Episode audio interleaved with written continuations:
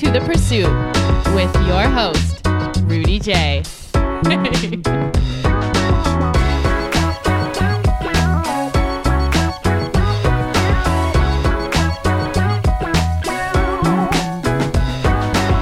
Welcome to The Pursuit, your guide to happy, healthy living. I'm your host, Rudy J, and I'm here to help navigate your health journeys. Welcome back to another episode. Today, we are joined by Sarah Claire Lajeunesse. She has been a fitness professional since 2003.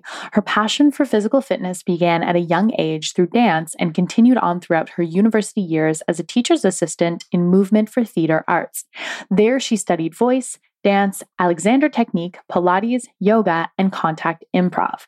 Since graduating with a BFA in acting and performance, Sarah toured the world as a professional performer for 12 years before settling in Toronto. Sarah is the technical director for Agatsu Joint Mobility and Movement Program. Her clients range from athletes, senior citizens, chemotherapy patients, to mentoring troubled teens. Her background and training include circus arts, Brazilian Jiu Jitsu, Olympic weightlifting, kettlebell sport, and yoga. Sarah truly believes that anything is possible if you're willing to work for it. It may not happen tomorrow or the next day, but as someone wise once told her, only perfect practice makes perfect. Her clients and class participants learn to heal their bodies through movement, building a strong foundation for fitness and more importantly, for life. So I adore Sarah. I had the absolute pleasure of taking the movement and mobility certification a little while back with her and uh, Sean Mozen. And they are both amazing. They're such a really solid team. Sarah has this incredible light about her. She is so positive. She's so uplifting. She has so much energy and holds space really, really well. So it's it's easy to see how all of her training definitely translates to her uh, working with clients and holding space that way. So it was so amazing to spend a full week with Sarah and Sean. I'm actually headed back for a second Agatsu training in a couple of months.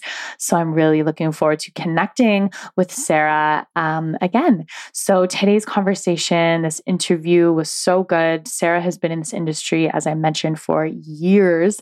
She is amazing. If you see this woman move, she is so strong, but she's got that wonderful complement of being super strong, but also super flexible.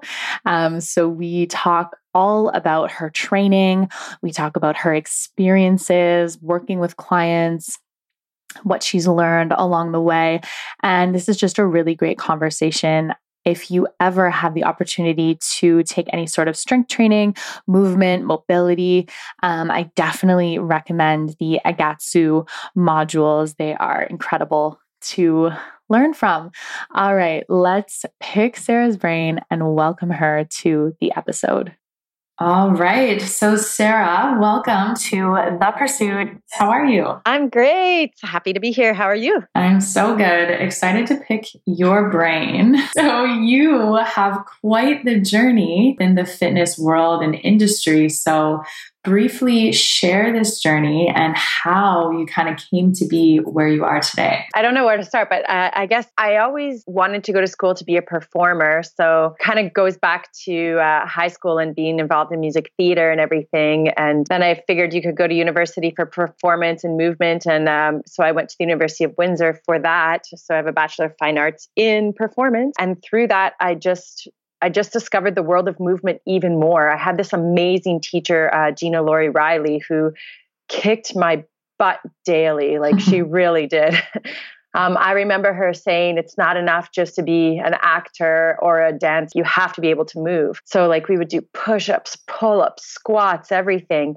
And I was like, wow, like, there's so much more to performance than I thought, you know, because I just came from like tap dancing and ballet thinking, oh, well, if it looks pretty and I can jump or make sounds with my feet, that's great. But we worked out hard with her. Obviously, we did weight training, we did Pilates, Feldenkrais, Alexander technique, every sort of movement discipline under the clouds. Yeah, through that, I it opened up my world to so much more. And I ended up actually being her TA in my third year. So I got to run movement labs with her and for her in my fourth year, which was amazing. So just learning even more from that. And then once I graduated, I toured the world performing with various companies, which was really fun.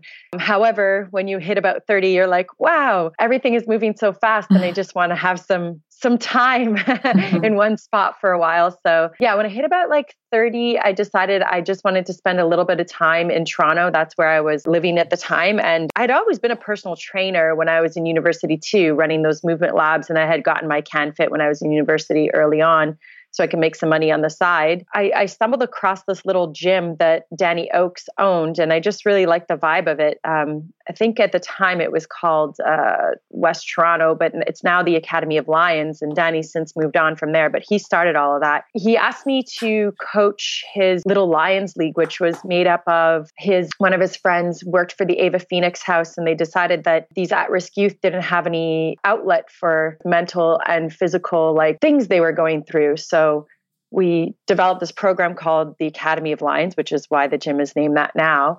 And uh, for three days a week, these at risk youth would come and do like trainings with us. So, like just movement based training so they could get rid of some, you know, frustrations. And then we would help tutor them in like how to make a CV, how to apply for a job. Um, and we would also pay them for their time too, because some of these kids were not going to get jobs uh, considering the records they had. So it was a mentorship program that really opened my eyes to what movement was capable of in somebody's world. Mm. From there, I met Sean Mozen from Agatsu, and I am where I am today. That's it. In, in a short nutshell, what's gone on. mm-hmm. So I'm kind of just personally curious here. What was it like? Because you were relatively young when you were on the road, kind of touring the world. What was that experience like in terms of maybe your health? And if this was like when you first first started out, how was your life at that time? It was actually amazing. Like I I don't regret doing any of it, but I I can see where a performer has like a 12 year shelf life. Like it mm-hmm. becomes pretty taxing on the body. Like although everyone sees all this like glitz and glam, like, wow, you're in Malaysia now, now you're in Singapore, now you're touring the US.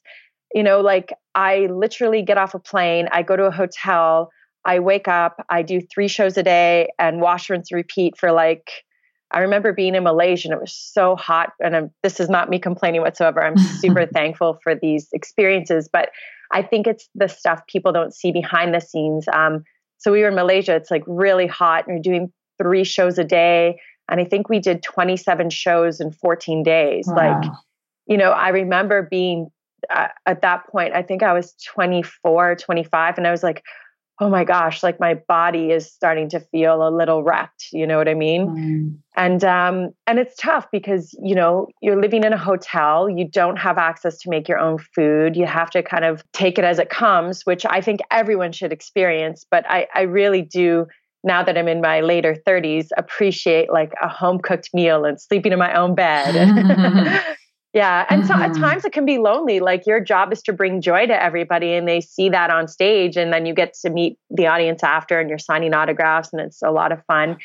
But then you go back to your hotel room alone at night. It's like, oh, okay. mm-hmm. And yeah. so you said you got your CanFit Pro certification when you were in university. Were you quite comfortable being a PT from an early age? Or how did that feel? Maybe because it wasn't your full time job, maybe it wasn't as intimidating. I know the fitness industry has changed mm. tremendously over, you know, the last little bit. Um, but what was that experience like being a new trainer? Actually, I actually felt quite comfortable. So cut back to high school, um, my older brother, he was always involved in sports, and so was my younger brother too.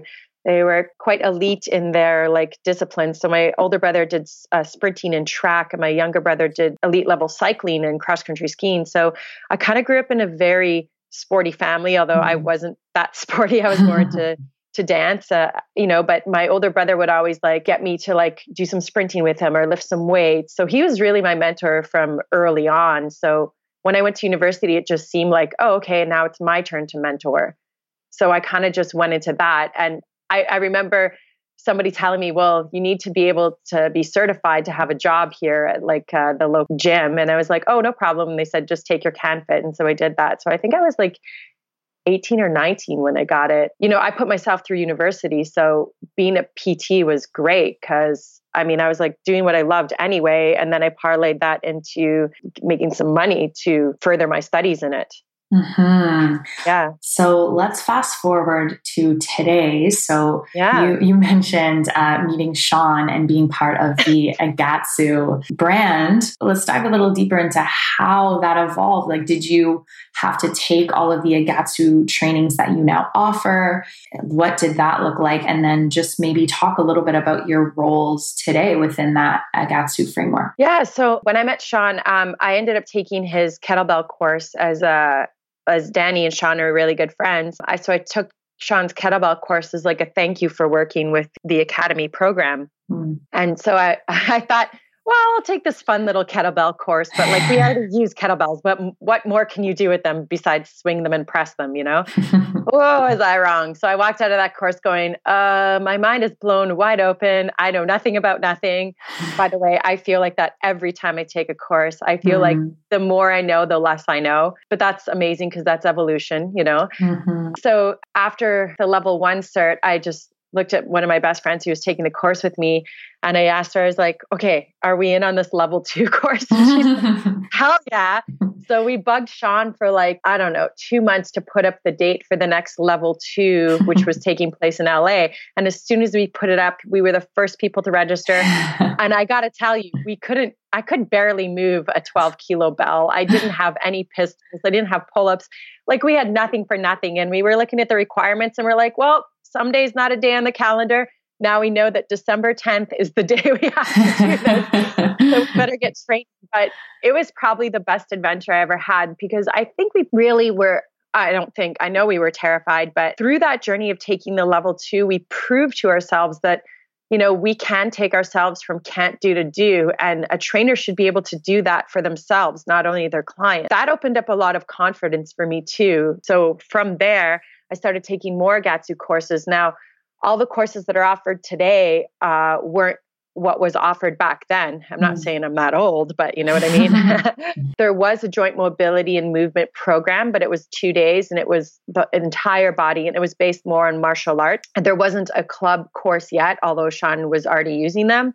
And there was an MMA course, so and a barbell course. So I'd taken like the MMA one, the joint mobility, and the barbell course. And then the more I got to know Sean and the more courses I took, we started like working together in Toronto just doing workshops and stuff. And I got to learn a lot about martial arts. And I was like, wow, this is just like this in dance, or this is just like this in like yoga, or, you know, calisthenics based. So we sort of riffed off and came up with this program that is now the Joint Mobility Program, which is upper and lower body separate courses plus an assessment course, which is what we developed last year with one of our good friends, uh, Faiz Abdulram, who's an athletic therapist. So, mm-hmm. you know, we we really like the fact that at Agatsu, it's not just one person leading the charge. We we are a team and we do make ourselves better working as a team and learning from each other. So it's constant evolution. When one of us takes a course or learns something, we all get together and teach each other. Like we have summits every year for our senior instructors and affiliates. And I'm just marveled at like how much again, like part of that evolution like when you think you know something you actually know less than you thought you know and mm-hmm. it's it's amazing because growth is never ending that way mm-hmm. yeah so i think I just can you break down your roles at Agatsu? What does your average week look like? Well, I wear a lot of hats at Agatsu. Mm-hmm. So I mm-hmm. do the administration. I set up all the um, week long movement events. So that might be an intensive here in Montreal or a week long training retreat somewhere in the world, like we're doing Bali and Costa Rica coming up. I teach only two classes a week at the actual gym because I'm quite busy, mm-hmm. but I take a lot of PTs as well. So my average week is anywhere from working at the gym, then turning around doing my own training, which is the most like if you want to succeed, you really have to map in your training. You can't let that go. So I train somebody at the gym or train a class, I train myself. I turn around, I come home, I work administration. And then I always take some time at the beginning and end of the day as well for myself, like just uh, some meditation, because I'm not Agatsu. I am just Sarah Claire at the end of the day. So mm-hmm. I have to make sure that that is a, a part of my training as well. I run the joint mobility and movement program. I co teach the assessment courses And then I manage sort of the company senior instructors. So all the different courses we offer, I set them up around the world too, depending on what gym wants, what sort of program I send out a different senior instructor to those areas. Mm. Does that make sense? Yes, definitely. And what might you say is the biggest mission or passion, or maybe even just goal behind your offerings? Like why it's very clear when we work with you um, that you really enjoy what you're doing. So, what do you think that driving force is to keep you going in all that you do? It's funny. I never, I guess, set out to be a personal trainer or have this role at Agatsu. But what I did set out to do was to be of service to others. So, starting with those those at-risk youth teens that I was mentoring, I was like, wow, this really makes a difference in their life, you know. And I, I never like publicized myself as a personal trainer. Mm-hmm. I just kept getting asked to do things. So my first clients were really like, yes, at the gym, they wanted, um, uh, sorry, in university at the gym, they wanted to like better themselves for these teachings that we were doing in movement labs. Mm-hmm. So I was like, okay, cool. And then I went to the gym uh, working with those at risk youth. And then my second ever, I guess you could say, real life clients out of university, who we lovingly call the professor and his wife, Laura and the professor is he when i met him he was in his he was 75 he's now 85 he's legally blind and he only has one artificial heart valve that works. Wow. And they were like oh we'd love for you to be our trainer. And i was just like oh my gosh.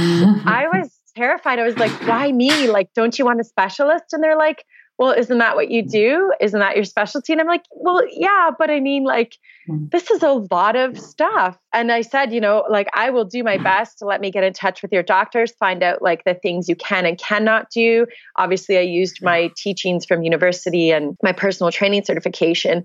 But that I think was the second biggest growth I had ever done as a personal trainer. It was really to be of service. Like I saw like this guy, he was going to a gym, he was doing some activities, but he really like I asked him why he wanted to train with me and he said, "Well, I just want to be able to water my trees." And I was like, "Oh, okay, no problem. Like take the hose out." He's like, "No, I want to carry buckets to my garden." And I was like, "Wow, like what an inspiring thing. Like he he really is just here to better his quality of life. You know, mm-hmm. it's not to get a tight butt or six pack. and so I was like, well, yeah, I can do that. Like I can I could teach him how to be more stable, more mobile, more flexible and and get those buckets to that garden. Like and to be of service like that, to put it in that context meant way more to me than you know somebody comes to me and they're like well i want to muscle up like i get it a muscle up is a cool thing but you know to, to really have a, an important why behind your goal will keep you sustained and to be of service to others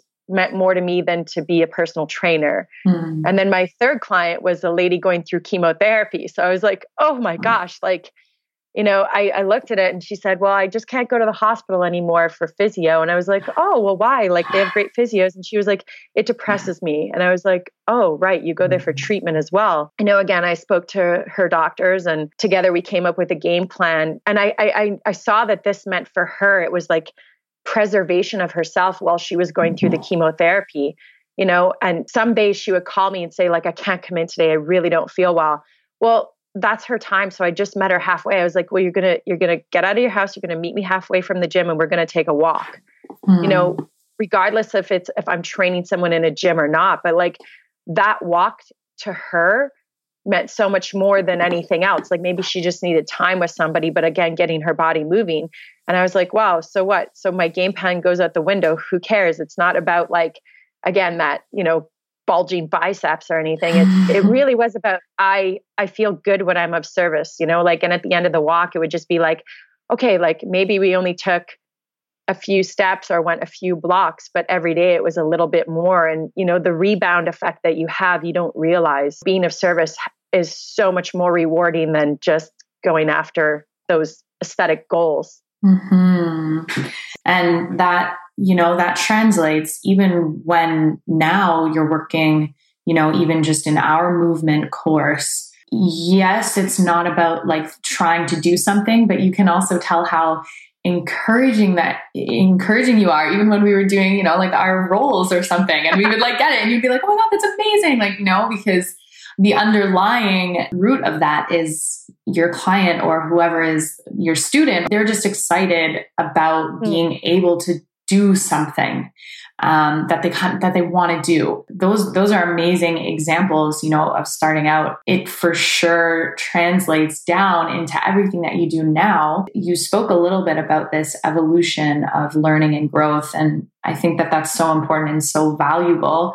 And I'm curious to know how you you keep your content and your offerings and your teachings fresh and engaging? Does that come from you continuing your own education or does that come from your own practice or working with students? Oh, it's a bit of everything. I mean, like I'm I'm movement nerd. Uh, I mean, I can't mm. I can't stop. But I guess it's not just movement. Like I just feel like we we're put here for a reason, you know, and you have to give what's right to give. If you're just kind of sitting still and not doing anything you're stagnant. Like and that that's also with your brain not just movement you know what i mean? Mm. like part of evolution is change and change is good. Whether whether or not we want the change at that time it's going to happen anyway. Like time keeps moving forward. But yeah every time i teach a course i discover so many new things based off the people that are in the course and then i go and research different stuff and then i meet lots of amazing people and I just I just love picking their brain and getting to live in their world for a little bit. I mean, that's why we do these retreats with uh, a lot of other peers that we have, our students or friends from around the world, because I'm like, wow, I don't know everything about everything. And the more I get to learn, the more I get to bring to my own practice and then bring to my clients as well, you know? Mm. And then I also think, too, like movement should be and any study should be about building competency which builds confidence. Hmm. you know you never want to move through life feeling like you can't meet the challenge. And i know there's times where that happens where we get frustrated and we get scared but there's always a way to meet a challenge. So that comes from learning and and and doing. You know like this uh, one group of office work, working ladies i had um, i took over their monday night class and i got them like doing rolls and falls. And in the beginning, like I just saw these like I'm not going to say shells of ladies. It's not that, but like, but like they looked like their job. Like they had like that, you know, kyphotic posture. Their heads were forward, and they just kind of looked like, you know, like they weren't that confident in who they were. Mm. And it's not my job to be a psychologist, but it's my job to show you there's a whole new world out there that you can discover for yourself and add some confidence. So like for six weeks we did rolling and falling and yeah we were working out and yes they were getting you know tight butts and six packs as a result and they were climbing things and uh, i remember the last class i had them walk head first down five flights of stairs like uh, sorry a crawl head first down five flights of stairs and they were mm. like oh my God, this is insane. And I was like, yeah, but look, you guys did it no problem. They're like, yeah, but six weeks ago, if you told us we were going to do this, it would have been terrifying. and I'm like, well, it's about taking those little baby steps. And it's about, you know, when you have a challenge, this is programming 101. The challenge is your goal. So start working backwards from that goal and and make little mini steps for yourself. It's not about just like, hey, go and do this parkour jump without any knowledge behind it. You mm-hmm. have to take these baby steps, but as you take baby steps, you'll soon realize like, hey, I have the competency to be able to meet that challenge now and that just breeds confidence. Mm-hmm. And, I guess that's the way I've always looked at fitness. Like I've never looked at it aesthetic wise. You know what I mean? And mm-hmm. there's nothing wrong with training for aesthetics. Don't get me wrong here, people. You know, but I just at the end of the day, I want I want you to have grown from whatever training you're doing. Mm-hmm. I find that so interesting because you can do all of those things, those movements that I think people want to be able to do. And in your own practice, is that kind of what you follow in order to be able to do all of the things that you can do, like your handstands? And it's like it's just breaking it down one step at a time. And what's your motivation behind being able to do all those movements? Yeah, I mean, I do break down things one step at a time always, but I, uh, my motivation is just like i just want to see what this what this body is capable of before mm. my time is up you know like that socrates quote it's uh it's a shame to for no man to see what his body's capable of mm-hmm. you know and to mm-hmm. grow old and not do anything with it to me is just like a waste it's not being of service mm-hmm. and it's not like i train myself to be like this ninja or anything i just see a challenge and if it scares me i know that that's that's a good direction in which to go. For example, like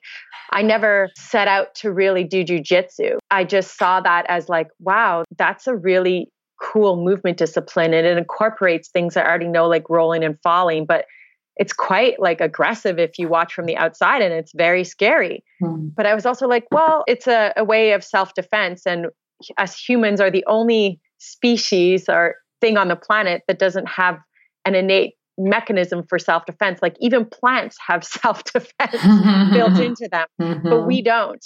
So I thought to myself, like, well, okay, cool. I'm getting a fun workout. I'm learning new things. But at the end of the day, I'm also doing self preservation. And that's important. So I signed up for jujitsu. It's super fun. It's like doing human chess because at every angle, you think you have a game plan, somebody's stopping you. So it's the best expression of movement improvisation that you can have really any disciplines like that but I'll tell you, I, you know, so my kids went into it too because I was like, oh, okay, let's try them out. And then I never forced them to do anything. They asked if they could try, and it was like perfect.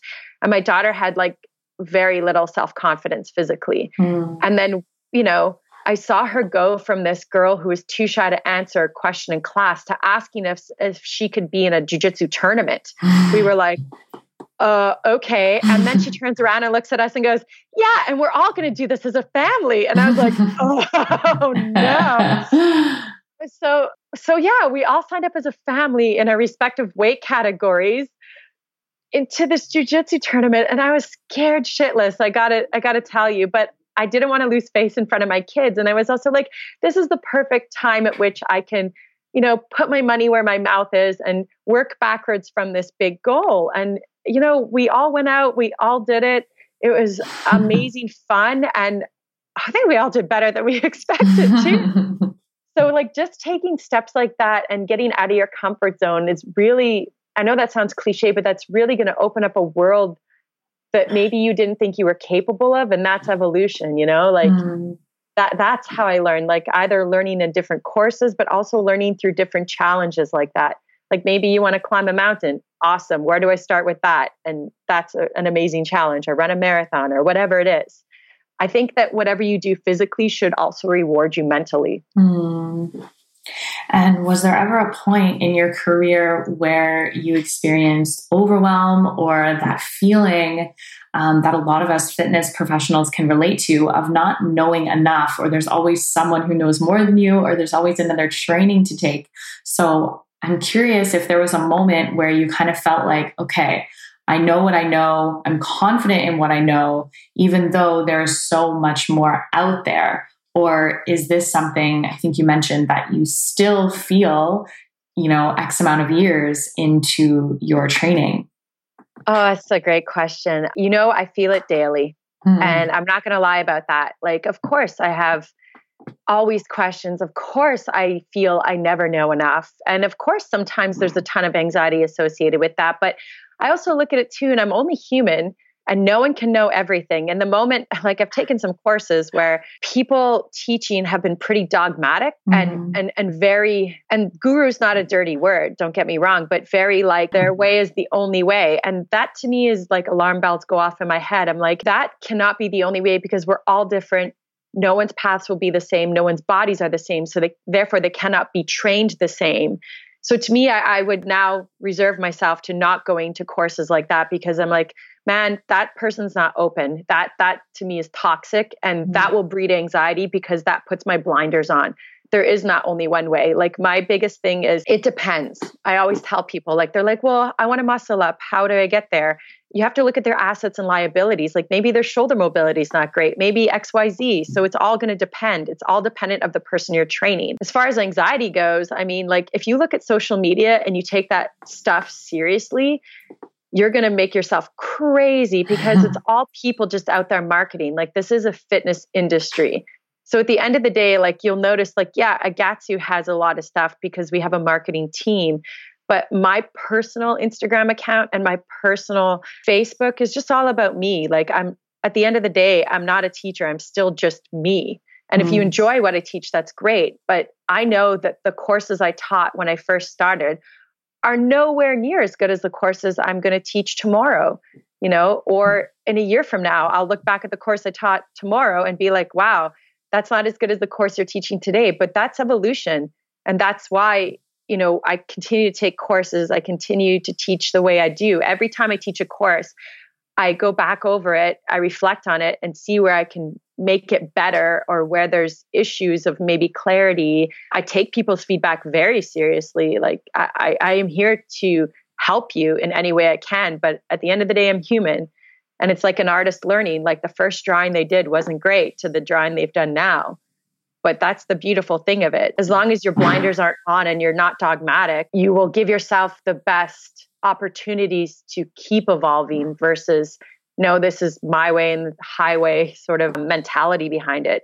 Mm-hmm. Could you give like a tip or a piece of advice for a new teacher, a new trainer who's stepping into the world um, and trying to offer, but feeling, you know, disempowered or overwhelmed or like they're just, you know, we all have to start somewhere.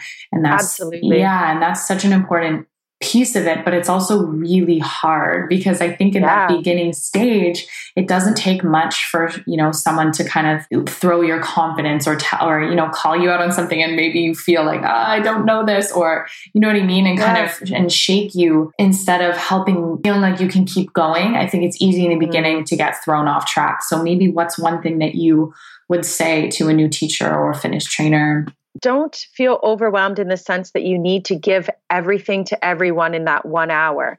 Like when I first took the kettlebell cert, I felt confident walking in day one and zero confidence walking out day two because I was like, what I thought I knew, I don't know.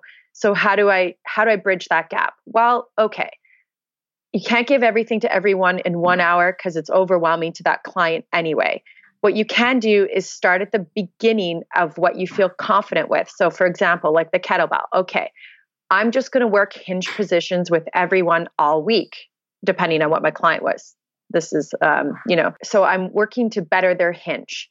Okay, by working to better their hinge i'm looking at all like their spinal stability looking at their hips and if i did that all week i get really good at that one thing mm. right? So then the next week i can work on loading that hinge with a deadlift just a simple kettlebell deadlift. So i get really good at teaching that all week. So i'm refining my practice without overwhelming myself or my clients. So you have to keep it simple and you have to teach what you know and have a progressive approach to it. So maybe if you did this each week you know, by the end of the month, you would have people swinging the kettlebell, which mm. is what mm. you wanted to get to. But maybe it's overwhelming to teach someone who, you know, doesn't even know how to hinge yet. And you're trying to like, you're trying to give them the end result without meeting them halfway or seeing where their beginning has to be. So, in simplicity terms, just teach what you know, have confidence in that and make it simple. Don't try to do everything. You can't change one person in one hour. It's too much. mm-hmm. That's super helpful. And I'm just curious, I'm kind of throwing this at you, but you mentioned, and I agree that we are all different in our bodies. We all need different things. We all start from different places physically. Yeah. Have you noticed any patterns or movements that you think we could all benefit from and maybe we should all be doing more of? I mean, I notice it in my kids. Like people sit so much these days. And I know that everybody's like, chairs are the enemy, blah, blah, blah. well, I mean, the body has to be capable of doing a lot of things, but it is what we do most of in our days. So if our movement diet is mostly sitting, we're going to look like sitting because we've trained it for 68 hours a day. Um, so I find people's posterior chains really weak nowadays. Mm. Like the, the capability to hinge is kind of out the window. Um, ankle dorsiflexion is mm-hmm. another thing in kids that I'm just like, wow, like this has really gone too far. And it's, you know, it's it's part of the school system. We can blame it on, but it's also us as parents, you know, we need to make sure that we're not just sitting down doing activities with our kids. Like we go for walks, we do movement with them. We have to be good examples. And I notice it more in kids than I do adults now because at least adults have the wherewithal to be like, oh, I should get to the gym or I should go to my yoga class. Mm. You know, I should do my stretches. Kids are just kids. So we need to we need to build that into their daily movement diet as well. But yeah, people's posterior chains, dorsiflexion, and that head forward posture just seems to be like we evolved to this magnificent homo sapien but we're de-evolving. Like if you if you look at the you know the graph of like you know ape to human we're kind of going back down towards the ape now in our posture so just you know playing little games where there's like awareness going on like so we have a hallway in our house that leads from the living room to the kitchen a little stupid game that we like to play is you you are not allowed to walk down the hallway you must get down to the kitchen some, somehow other than walk so like you know and making the kids a part of that too is like okay you get to choose what locomotive thing we're going to do. And kids are going to come up with all sorts of things. Like maybe we'll crawl, maybe we'll bear walk, maybe we'll hop on one foot. But like just playing little games like that that can open them up to different awarenesses they have in their body is really great. Mm-hmm. And maybe mm-hmm. I'm a crazy weird mom, but anyway.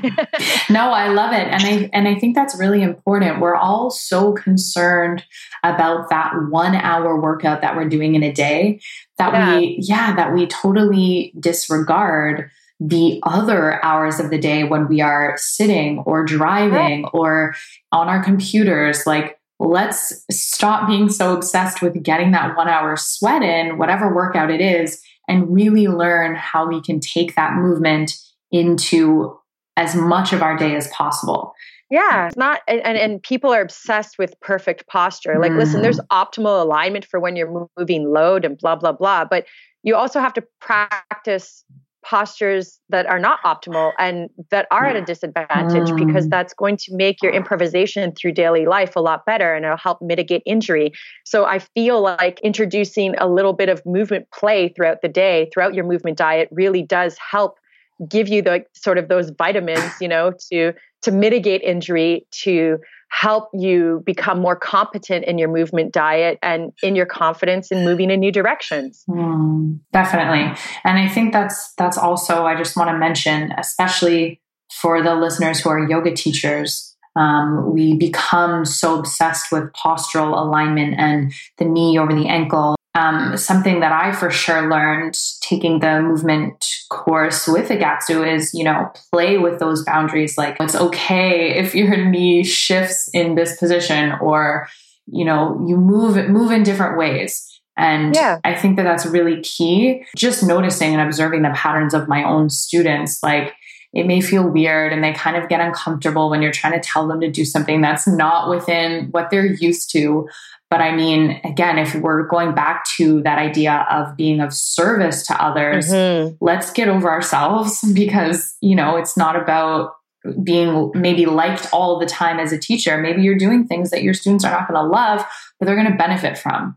And yeah. yeah, so I'm glad you said that move in different ways, different patterns, as many as you can. I think that's super, super yeah. key.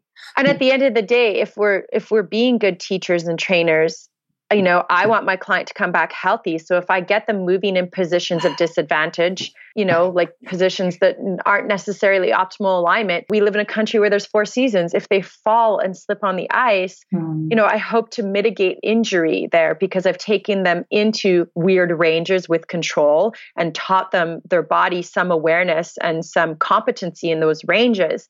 But the problem is, if you never do that, and you have an accident like a slip and fall, mm-hmm. your body has never been in those ranges, well, that's where injury can really be quite bad. Mm-hmm. You know, like mm-hmm. I'm not going to say you're not going to bruise your hand or get a scrape or an injury, but you want to mitigate the extent to the injury. Mm-hmm. And I, I also feel too, that's why like if you're if you want to be a really good movement sort of diet you know go towards these disciplines that also get you in those funky positions like you know like like a martial art or dance or yoga something that's not just repetitive in one motion. Does that make sense? Definitely.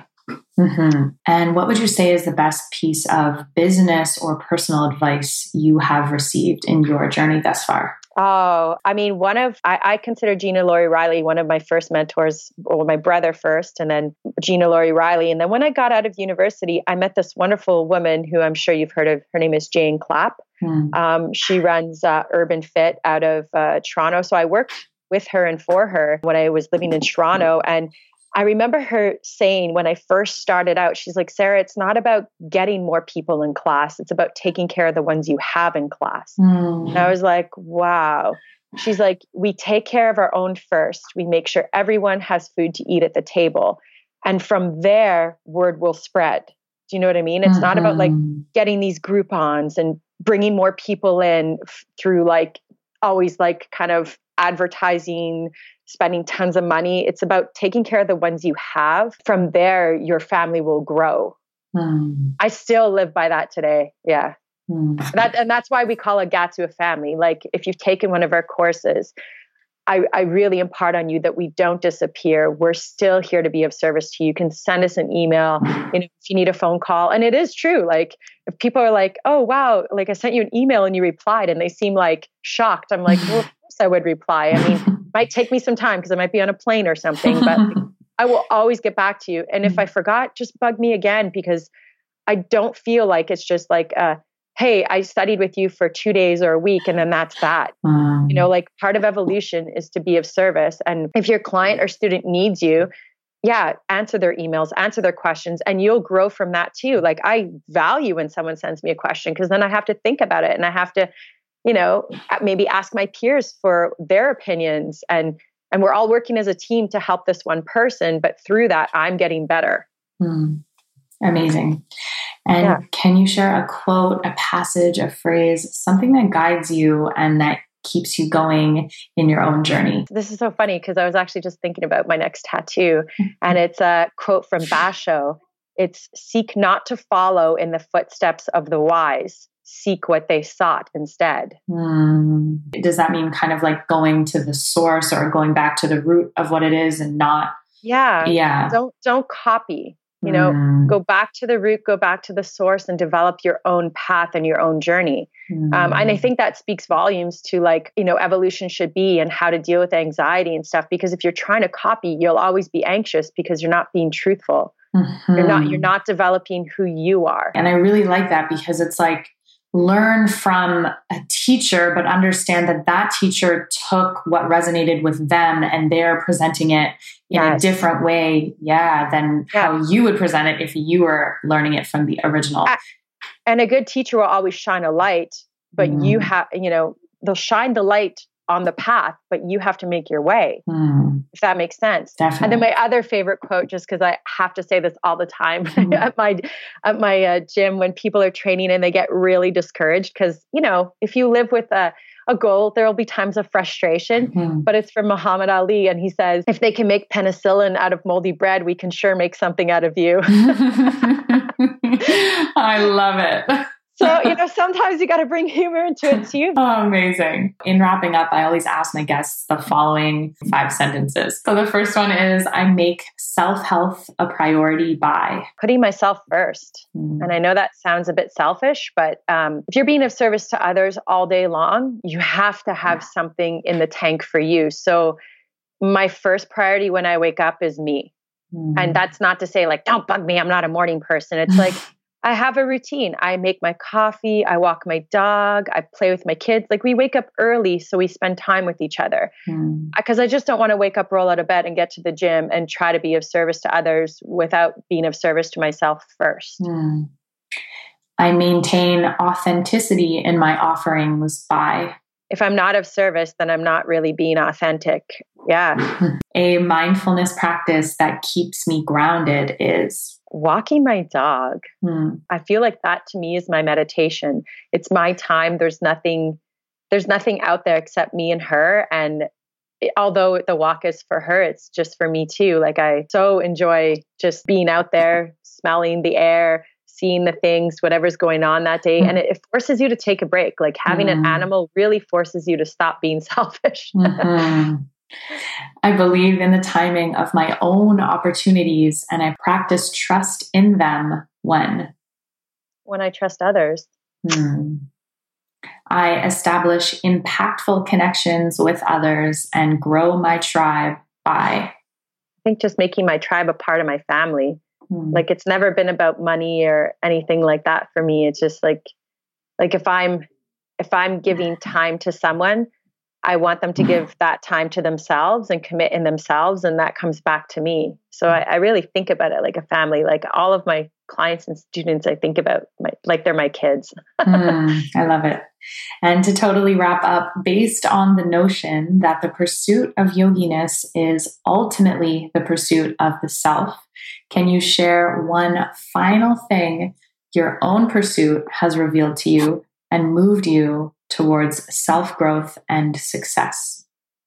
Oh, there's always room for more. Mm. Like hmm. there's there's there's always room for more, you know. Just just learn like if you don't have money to take courses, that's no problem. Just just go and even volunteer. Like I can't express this enough. Like volunteer work will teach you so much more about the person you are and the world you live in. And that costs nothing, mm. you know. That that that was yeah I won't stop volunteering either. That's that. I think that's been one of my greatest teachers as well too. Mm, I love that. And where can the listeners go to connect with you after the show?